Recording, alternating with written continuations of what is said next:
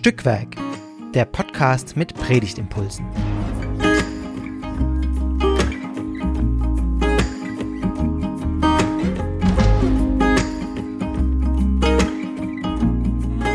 Hallo und herzlich willkommen zu einer neuen Folge von Stückwerk, dem Podcast mit Predigtimpulsen. Ihr hört heute die 30. Folge und da ist ja jetzt quasi bald schon Tradition, ähm, dass ich mich mit Nancy unterhalte. Wir haben nämlich die Folge 10, die Folge 20 und jetzt die Folge 30 äh, aufgenommen. Also, hallo Nancy. Hallo Esther. Schön, dass das klappt. Äh, es ist irgendwie auch ein bisschen witzig, dass das wieder ein alttestamentlicher Text ist. Passt einfach immer. Genau. Ähm, ja, das ist äh, schön. Wir legen einfach gleich los, weil uns fällt ja immer auch einiges ein. Dann äh, ver verschwenden wir jetzt nicht so viel auf Vorgeplänkel. Außer vielleicht noch der Hinweis, dass wir uns hier eben immer über den Predigt, hier in diesem Podcast, immer über den Predigtext äh, unterhalten, der in zwei Wochen dann die Grundlage für die Predigt sein soll, kann, wie auch immer ihr oder diejenigen, die predigen, sich entscheiden. Heute lohnt sich auf jeden Fall, wie ich finde, ähm, denn der Predigtext für den Sonntag Jubilate kommt äh, aus dem ersten Buch Mose, dem ersten Kapitel, nämlich dem äh, der Schöpfungserzählung. Ähm, ja, und ich lese einfach mal vor. Und zwar ähm, lasse ich alle Verse, die in Klammern angegeben sind, weg. Äh, ja. Und was dann daraus wird, das hört ihr jetzt. Aus 1. Mose 1. Im Anfang schuf Gott Himmel und Erde. Und die Erde war wüst und öde, und Finsternis lag auf der Urflut, und der Geist Gottes bewegte sich über dem Wasser. Da sprach Gott, es werde Licht. Und es wurde Licht. Und Gott sah, dass das Licht gut war. Und Gott sprach, lasst uns Menschen machen, als unser Bild uns ähnlich, und sie sollen herrschen über die Fische des Meeres und über die Vögel des Himmels über das Vieh und über die ganze Erde und über alle Kriechtiere, die sich auf der Erde regen. Und Gott schuf den Menschen als sein Bild, als Bild Gottes schuf er ihn. Als Mann und Frau schuf er sie. Und Gott segnete sie, und Gott sprach zu ihnen, Seid fruchtbar und mehrt euch, und füllt die Erde und macht sie untertan, und herrscht über die Fische des Meeres und über die Vögel des Himmels und über alle Tiere, die sich auf der Erde regen. Und Gott sah alles an, was er gemacht hatte, und sieh, es war sehr gut. Und so wurden vollendet Himmel und Erde und ihr ganzes Heer, und Gott vollendete am siebten Tag sein Werk, das er gemacht hatte, und er ruhte am siebten Tag von all seinem Werk, das er gemacht hatte. Und Gott segnete den siebten Tag und heiligte ihn, denn an ihm ruhte Gott von all seinem Werk, das er durch sein Tun geschaffen hatte. Dies ist die Geschichte der Entstehung von Himmel und Erde, als sie geschaffen wurden. Huch, da fehlt ja was. Huch, ja. Also, ähm, genau, das haben vermutlich wirklich alle gemerkt. Also, auch wenn man sich jetzt biblisch nicht so auskennt, aber dass die Schöpfungs, äh, der Schöpfungsbericht oder Schöpfungserzählung oder wie, wie, wie sagt man irgendwie halb korrekt, ähm, noch mehr umfasst, das wissen, glaube ich, wirklich also alle, die so ein bisschen was aus der Bibel kennen. Ist doch einer der wahrscheinlich bekanntesten Texte. Ja. Nicht nur des AT, sondern der ganzen Bibel. Ja, schon allein, dass das sieben Tage sind und so, ich glaube irgendwie, weil unsere Woche sieben Tage hat, wahrscheinlich sehr bekannt. Genau. Oder, ja. Ja, huch, da fehlt was. Also ich, ich musste mich auch echt anstrengen, das richtig zu lesen. Ich hoffe, ich habe jetzt nicht mehr ausgelassen, als ich sollte, aber nee. Nein, ich ähm, glaube, es war richtig. Ich habe mir schon noch bisschen, ich habe mir schon ein bisschen Gedanken darüber gemacht, wer mit welchem Zweck genau diese Verse ausgewählt hat. Ja. Ich dachte dann, also vielleicht sollen das irgendwie die Verse sein, die am meisten für den Menschen aussagen. So sieht es zumindest ein bisschen aus. Oder wo zumindest am meisten über den Menschen berichtet wird. Ja, genau, genau. Wäre dann wahrscheinlich auch schon eine wichtige Frage für die Predigt, wie man mit dieser vorgeschlagenen Auswahl umgeht. Wenn man ähm, ja. bedenkt, was mit diesem Text auch legitimiert wurde an äh, äh, Leid und Elend für die Schöpfung eigentlich, ähm, würde ich da ganz besonders fragen, ob das gut ist, diese Verse, die den Menschen so fokussieren, ähm, aus dem Kontext zu reißen. Also mhm. zumindest müsste man es in der Predigt irgendwie versuchen, gut zu kontextualisieren, dass es nicht einen Übergewicht oder einen irgendwie schwierigen Fokus kriegt. Aber vielleicht ja. ist auch so eine Problematisierung schon ein guter erster Gedanke. Mhm. Also das ja, es wurde ja auch lange vom Herrschaftsauftrag gesprochen, mhm. den der Mensch da bekommt, oder? Genau. Das wäre jetzt auch äh, meine meine äh, erste Frage an dich als Alttestamentlerin, mhm. ähm, weil ich war, wie auch immer, ich habe es jedenfalls selber nicht recherchiert, was da für Herrschen eigentlich steht oder was, wie man das vielleicht auch anders, ob man das anders übersetzen kann. Ja. Oder also unter Herrschen hat man ja schon ziemlich ähm, ja, bestimmten, fast gewaltvollen, mhm. so eine gewaltvolle Vorstellung, wie das, also auf Biegen und Brechen was durchsetzen oder so. Ja. So zumindest für mich jetzt so die erste Assoziation. Ja, das glaube ich ähm, Aber vielleicht ja nicht, nicht die, die dahinter steht, hinter mhm. diesem mhm. mhm. Begriff. Ja. Also interessant ist schon mal, dass zwei verschiedene Begriffe verwendet werden. Ähm, und die haben eigentlich beide was mit den Füßen des Menschen zu tun. Mhm. Und es ist aber spannend, dass in der, in der Geschichte der Auslegung dieser Texte oder dieses Verses speziell, das ist ja Vers 28, dass alles sozusagen von dem, was du gerade gesagt hast, von ganz aggressivem, gewaltvollen Herrschen, ähm, Unterordnung etc. bis hin zu einem ganz pazifistischen Bild von irgendwie Hirten, Hirtinnentum, äh, Umsorgen der Geschöpfe, äh, sozusagen alles mal vertreten ist. Natürlich auch in so äh, Gegenbewegungen, also dass man eben äh, dem einen dann wieder das andere gegenüber äh, stellen wollte. Und ich glaube, dass es einen gewissen Gewaltaspekt, wenn man das so nennen will, enthält, das kann man nicht leugnen. Also diese beiden Begriffe, die heißen sowas wie, ähm, also der erste Begriff, äh, den Fuß setzen auf, eigentlich wörtlich. Ähm, und der zweite Begriff, der dann oft eben als regieren oder so ähm, herrschen wiedergegeben wird, auch ähm, bedeutet irgendwie treten oder niedertreten. Mhm. Äh, und dann ist halt die Frage, was versteht man darunter? Ähm, jetzt gibt es zum Beispiel aus der Umwelt des alten Israel gibt es Bilder, wo man einen Krieger sieht, der einen Fuß setzt auf einen sowas wie ein Reh oder so, also eher ein, ein schwächeres Tier und dieses Tier so verteidigt vor einem wilden Tier, einem Löwen oder sowas. Mhm. Also dieses Fußsetzen auf kommt sozusagen auch als ähm, Schutzgeste, die aber trotzdem irgendwie was Gewaltvolles, was Verteidigendes äh, sozusagen enthält, ähm, vor. Und ich glaube, was, was wichtig ist, ist, dass es in der antiken Welt was anderes bedeutet, als wir heute dann oft damit verbinden. Mhm. Also ähm, was ich immer eigentlich eine äh, ne schöne Weiterüberlegung oder Übersetzung dieser Begriffe finde, ist sowas wie Lebensraum schaffen oder so. Oder urbar machen, hat man auch gesagt. Mhm. Ähm, also sozusagen der Schöpfung den, den Lebensraum für den Menschen abzutrotzen. Ja, und das haben wir sozusagen auf die Spitze getrieben im 21. Mhm. Jahrhundert. Äh, in der Antike war das ja wirklich noch so, dass dem Menschen sozusagen eine übermächtige, wilde Umwelt gegenüberstand. Mhm. Ja, der ähm, musste sich Raum schaffen. Genau, der musste also sich Raum schaffen, der musste wirklich dem der Natur sozusagen auch sein, sein tägliches Auskommen abtrotzen, er musste irgendwie Tiere domestizieren und vor wilden Tieren schützen. Das ist dieser Aspekt, den ich jetzt gerade genannt habe.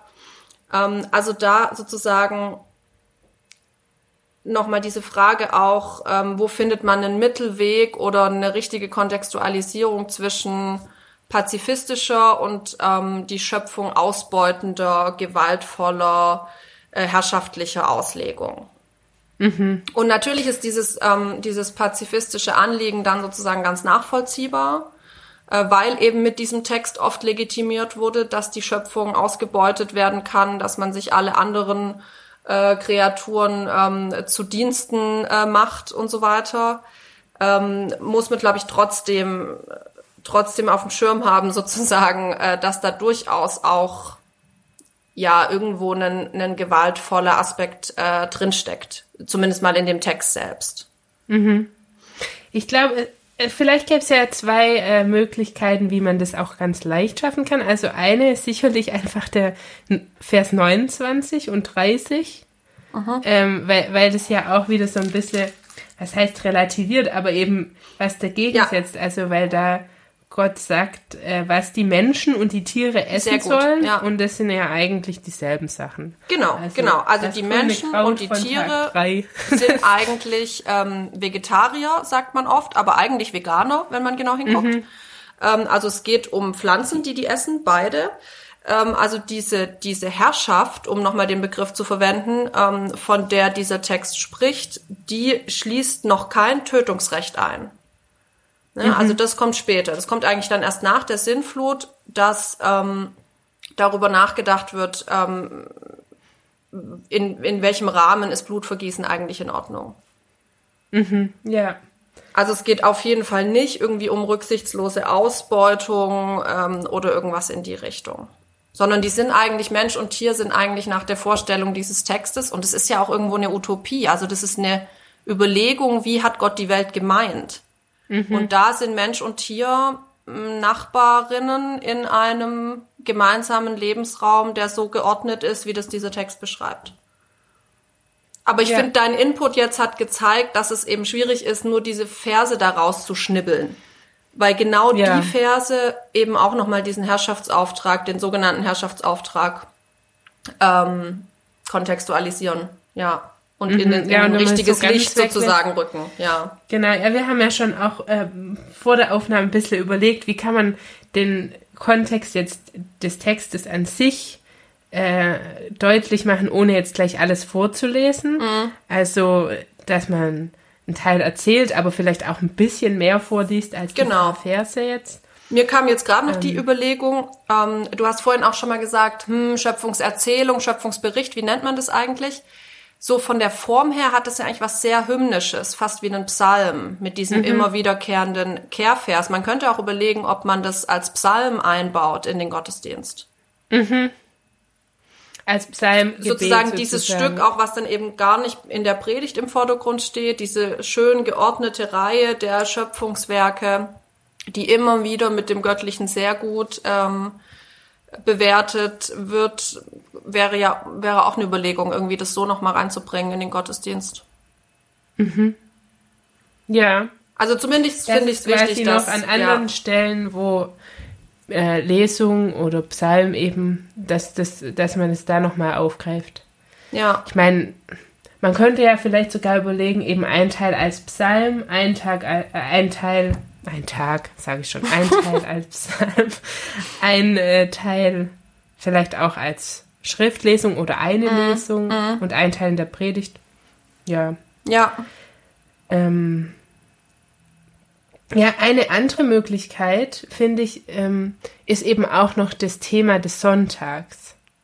Also ja. Jubilate, jubelt. Ich finde, das, das ist ja auch mehr als macht, äh, macht jetzt nur euch untertan oder herrscht oder ja, sondern auch, das hat ja auch den Aspekt von Staunen und ja, ähm, sich freuen über das, was es alles gibt und äh, ähm, so kann man es vielleicht auch noch ein bisschen einfangen. Ja, finde ich eine gute ja. Idee, ähm, das mit dem Namen des Sonntags zu verbinden, eben dieses hymnische, ähm, auch vielleicht als einen Ausgangspunkt das zu erkennen, überhaupt von solchen Texten, das Staunen über die Schöpfung. Äh, da würde natürlich Psalm 8 auch noch toll passen. Äh, Das ist ja so ein Text, der oft zusammengebracht wird mit Genesis 1, weil da eben auch so Grundgedanken drinstecken äh, und ganz prominent auch das, auch das Staunen. Und das ist ja auch wieder interessant, weil das, glaube ich, also das ist ein ganz ähm, nachvollziehbarer Gedanke, die Schöpfung mit dem Staunen in Verbindung zu bringen und doch eben diese Diskrepanz, dass das eben genau nicht so funktioniert und dass dieses Göttliche sehr gut äh, uns heute auch in den ganz aktuellen politischen äh, Situationen und so uns sehr schwer über die Lippen geht, wenn wir die Welt angucken. Ne, also das Staunen über die Schöpfung und das ja, Klagen angesichts ihres Zustandes gehören irgendwie zusammen. Auch wahrscheinlich in so einem Gottesdienst. Ja. Und genau das, das, äh, das greift, finde ich, ich, ich habe ein bisschen die anderen Texte gelesen, weil ich dachte, es, ähm, äh, weil ich auch dachte, spannend, dass jetzt dieser Text gerade an diesem Sonntag, also an diesem Jubelsonntag mhm. kommt. Ähm, und die anderen Texte sind eben auch, also nicht nur, aber zum Beispiel der Wochenspruch ähm, ist eben, ist jemand in Christus, so ist er eine neue Kreatur. Oh ja. Das Alte ja. ist vergangen, siehe Neues ist geworden. Mhm. Also dieses, es bedarf auch einer Neuschöpfung. Ja. Und ja. Ähm, wir sind irgendwie in der Zeit nach Ostern und da erleben wir was von Neuschöpfung. Ja. Ähm, und dann dachte ich auch, also klar, meine Frage war dann, hm, wie passt das jetzt zusammen, das Jubeln über die Schöpfung und das Staunen über es ist sehr gut. Und gleichzeitig, ähm, wir brauchen eine Neuschöpfung, mhm. aber klar, es ist diese Diskrepanz, dass es eben ja. nicht sehr gut ist. Ja, und schon ähm, auch der biblische Gedanke, wenn man so will, dass Schöpfung eben nichts Abgeschlossenes ist, ähm, und diese Texte nicht erklären wollen, was war irgendwie historisch zuerst zu einem bestimmten Zeitpunkt, mhm. sondern die wollen Grundlegendes aussagen über die Beziehung von Gott und Mensch und Umwelt vor allem. Ähm, und gerade mit diesem Auftrag, den der Mensch oder die Menschheit, müsste man wahrscheinlich sagen, ähm, das ist auch noch ein Punkt, den ich, den ich spannend finde bei dem Text, das nicht so individuell zu denken, ähm, den die Menschheit da bekommt, äh, der soll die Schöpfung sozusagen fortsetzen. Also die Schöpfung braucht bleibende Fürsorge, Neuschöpfung, ähm, Lebensraum schaffen und so weiter. Mhm. Und da soll der Mensch als Bild, ja, was heißt das genau? Ähm, nicht als Gott selbst mindestens, sondern irgendwie als Repräsentant, Repräsentantin, ähm, dabei auch Gott ähm, vertreten in der mhm. Schöpfung. Und trotzdem spricht die ganze Bibel dann davon, dass es eben ohne Gott äh, ohnehin nicht geht. Also Gott ist mhm. derjenige, der ähm, das, die bleibende Fürsorge für die Schöpfung eigentlich garantiert.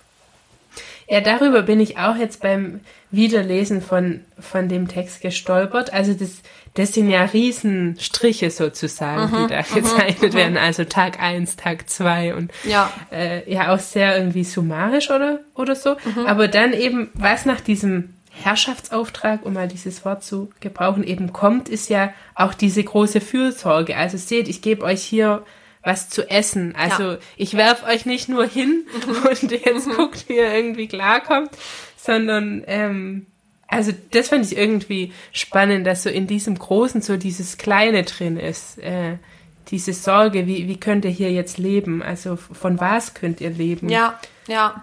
Ja, auch diese Nähe, ne? Das, ähm, diese Nähe von Gott und Mensch äh, beziehungsweise Menschheit. Ähm, also das steckt, glaube ich, auch in dem Bildgedanken. Es steckt einmal dieses Repräsentieren äh, in der Funktion sozusagen äh, dem ähm, äh, dem Schöpfer ähnlich sein, aber auch ja fast so eine Art Familienverwandtschaft oder so. Mhm. Also dann in, in Genesis 5 kommt es dann mit der mit derselben Begrifflichkeit, ähm, dass ähm, Adam und Seth, also Vater und Sohn, sich in dem Sinne ähnlich sind, ähm, wie das in Genesis 1 beschrieben wird. Mhm. Also ja, irgendwie die Verwandtschaft von Gott und Mensch und natürlich nicht im Sinne von einem konkreten Aussehen oder so, sondern eben in diesem, in diesem funktionalen Sinne sozusagen, in diesem, ähm, dieser Befähigung auch äh, zur, zur Fürsorge für andere Geschöpfe. Mhm. Ähm, ja. Ähm, ja, ich finde, das, äh, das ist ja, also so, sowohl dieser, dieser Auftrag irgendwie herrscht über die Erde mhm. oder ähm, als auch das äh, als Bild geschaffen. Ich finde, man kann ja überlegen, wie man diese Hierarchie beschreibt, sozusagen von von oben oder von unten oder ja, weiß gut. nicht, wie man das ja. gut. Also äh, ja. macht es ein macht es äh, die Menschheit oder uns Menschen demütig, zu sagen, mhm. oh, das ist ein, auch ein großer Auftrag mhm. oder ähm, mit wem werde ich da eigentlich in Verwandtschaft gesetzt? Also mit, mhm. mit eben dem Schöpfer äh, und, äh, und wie soll das eigentlich gehen? Also so eine ehrfürchtige äh, Überforderung auch ein bisschen. Ja. Oder eben, oh, ich kann jetzt hier äh, ich kann jetzt hier eine auf Herrscher machen mhm. und mir ist alles egal, über mir kommt quasi nichts mehr. Genau, so und darum bisschen. sind, glaube ich, diese Verse davor auch so wichtig. Also ähm, dieser Gedanke des Menschen als Krone der Schöpfung, das ist ja was, was sich aus dem Text ganz stark abgeleitet hat. Und natürlich ist der Mensch irgendwo ein Highlight ähm, mhm. in dieser, in diesem, in dieser Beschreibung. Aber er steht eben nicht an der Spitze, sondern er steht eigentlich, ich fand immer dieses Bild ganz schön am, am unteren Ende von so einer umgedrehten Pyramide. Also alles mhm. davor ist viel größer und äh, mehr und so, äh, schon allein mengenmäßig. Das sind diese großen Bereiche, die großen Striche, wie du gerade gesagt hast. Und am Ende kommt der Mensch, die Menschheit, mhm. männlich-weiblich. Ähm, also das so als Einordnung finde ich eigentlich schon auch wichtig. Ähm, Gerade mhm. darum auch die, die Verse davor. Ich weiß nicht, ob du dieses Kinderbuch kennst, Die Schnecke und der Buckelwal. Nee. Musste mal gucken danach. Ähm, das ist, das gibt es eigentlich ganz gut wieder. Also da ist so eine ganz kleine winzige Seeschnecke auf so einem Buckelwal um die Welt unterwegs und die staunt und fühlt sich so klein eigentlich angesichts mhm. dieser großen vielfältigen Schöpfung und am Ende ähm, rettet sie dann den Buckelwal, der an dem Strand gestrandet ist, ähm, durch ihre kleinen Schneckenkapazitäten. Äh, aber das, das passt so ein bisschen irgendwie zu dieser, zu dieser Einordnung. Ähm, ja des Menschen in einen viel größeren Zusammenhang. Mhm. Ja, und ich, also eben genau irgendwie dieses Angewiesensein in diesem, also in diesem Ganzen auch oder auch in dem dann Lebensraum zu schaffen oder zu gestalten, ist ja auch eine wirklich große Auf. Mhm, also mhm. ist ja nichts so, wo man sagt, da weiß ich genau, was ich jetzt zu tun habe. Nee, das stimmt, ähm, ja äh, ja, also dieses Angewiesensein nicht zu vergessen ähm, und eben auch ja, das klar ist ja auch in dem Text, auf wen sind wir als Menschen angewiesen, mhm, nämlich auf mhm. den, der das geschaffen hat. Ähm, das ist, finde ich, oder so jetzt für mich ein Gedanke, den würde ich, glaube in der Predigt jetzt weiter verfolgen. Ja. Also, ähm, weil das einerseits das ja einordnet oder den Kontext so mit, mit bedenkt aber dann ja auch zu dem führt, was, was heißt es jetzt für uns heute. Mhm. Mhm. Ähm, das finde ich schon nochmal spannend. Also, weil es ist ja, ich finde so, so auf den ersten Blick, äh, ähm, glaube ich, würde ich auch schnell zu dem kommen, ja, die Schöpfung bewahren und mhm. mh, mm, so, äh, sag ich mal, zu so Standardsätzen oder ja. vielleicht auch ein bisschen Lernsätzen. Also, mhm. äh, was heißt es jetzt konkret? Ähm, Lebensraum. Also das finde ich ein schön, schönes Bild, Lebensraum gestalten, würde ich es jetzt vielleicht ja, mal. Ja, ja, eben, dass das konkret wird, Bewahrung der Schöpfung. Das ist so ein, ja, irgendwie so ein Headliner-Begriff ja jetzt auch schon seit Jahrzehnten ähm, in unseren Kirchen, in der Theologie. Aber das auch wieder konkret zu machen, jetzt in einer ganz bestimmten Situation auch, ähm, in der man steht, auch die Zusammenhänge zu sehen von sozusagen diesen großen Katastrophen, die, äh, die in der letzten Zeit ähm, die Welt so prägen. Und das ist dann schon, glaube ich, die, die Aufgabe, ja. Und da auch einen guten Weg zu finden, da bin ich jetzt auch wieder drüber gestolpert, ähm, in einem Gespräch auch mit, mit Fahrpersonen hier. Es gibt jetzt, es gibt immer in, in der Fastenzeit so eine Kampagne der, der großen christlichen Hilfswerke und der Slogan ist dieses Jahr, ähm, Energieverschwendung führt zu Überschwemmungen. Und man sieht auf dem Plakat ähm, oben so einen Mann in der Badewanne, der so ein ausgelassenes Schaumbad nimmt. Mhm. Und unten sieht man einen Mann, der quasi auf so einem selbst zusammengezimmerten Floß aus so Kanistern und so irgendwie so Mhm, versucht nicht unterzugehen. Genau, genau. Und also das ist irgendwo catchy und ich glaube, das hat auch eine, eine extrem wichtige Botschaft, aber es ist auch wieder eben sehr individuell sozusagen auf die Eigenverantwortung des Menschen mhm. geklopft. Gerade nicht so viel. Was wir, glaube ich, auch müssen. Ne? Ja. Also natürlich muss jede und jeder sich überlegen, äh, wie treffe ich meine Entscheidungen und welchen, welche Auswirkungen hat es auf die Erde. Aber das ist auch nur die eine Seite der Medaille. Und vielleicht mhm. können das solche Texte, die diese großen Zusammenhänge fokussieren, ja, uns auch nochmal helfen, irgendwie darüber nachzudenken. Dass es eben auch politische Entscheidungen braucht und dass wir irgendwie als Gemeinschaft ähm, uns einsetzen können und sollen. Da würde ja, bietet ja Kirche auch eine, eine tolle Chance, eben nicht den Einzelnen damit allein zu lassen, mhm. Sondern auch nochmal mehr diesen Gemeinschaftsaspekt zu betonen. Ja, ja, weil es auch ja irgendwie deutlich macht, wie viel da dran hängt. Also weil immer das, das was man selber tun kann, äh, zu betonen, das birgt ja auch eine große soziale Schwierigkeit, Ungleichheit. Ja. Denke ich mir oft. Also für mich ist jetzt nicht arg schwierig, so was sind so die, die Standardsätze irgendwie Bio zu kaufen genau. und Hat so. Hat viel mit Privilegien zu tun, ja. Genau, ja. aber für jemand anderes kommt es eben ja gar nicht in Frage. Ja. Genau, genau. Hm. Ja, darum auch gerade vielleicht nochmal dieser, dieser gemeinschaftliche Gedanke, ähm, den man ja in dem Text auch findet. Also da geht es ja eben nicht um zwei Menschen, die geschaffen werden und nicht um einen Mann und eine Frau, nicht? sondern nicht Adam und Eva. Uh, es geht um die Menschheit, die männlich und weiblich geschaffen wird. Ja, also auch das steckt da, glaube ich, schon drin. Und in dem Kontext haben sich die Menschen, die diese Texte aus ihrem Traditionsschatz und im Kontakt mit, mit anderen Kulturen ähm, geschaffen haben, haben sich in dem Kontext auch darüber Gedanken gemacht, wie die Gemeinschaft funktioniert äh, und sich mhm. bezieht auf die Schöpfung drumherum und so weiter. Was ja nicht den, den Einzelnen und die Einzelne irgendwie aus der Verantwortung entlässt. Also ich glaube, nee. da muss man keine Angst haben. Aber ähm, aber ich würde eher das auch nochmal betonen, glaube ich, von solchen Texten herkommend. Mhm. Ja, jetzt haben wir ja eigentlich schon äh, über die konkrete Predigt nachgedacht, so ein bisschen. Ja.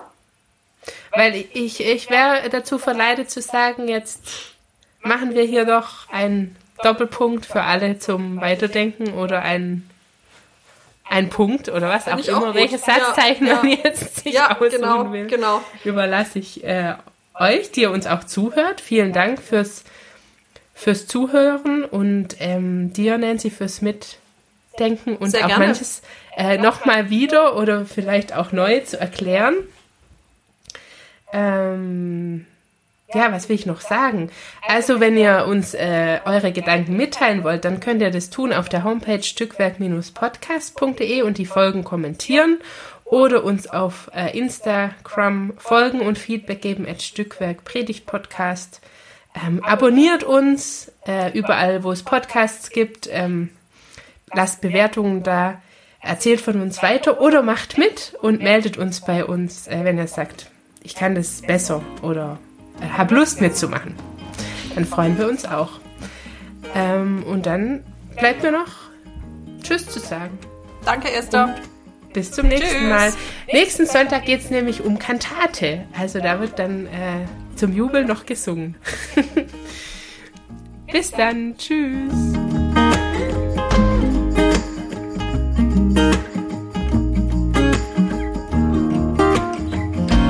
Dieser Podcast ist Teil des Ruach Jetzt Netzwerks.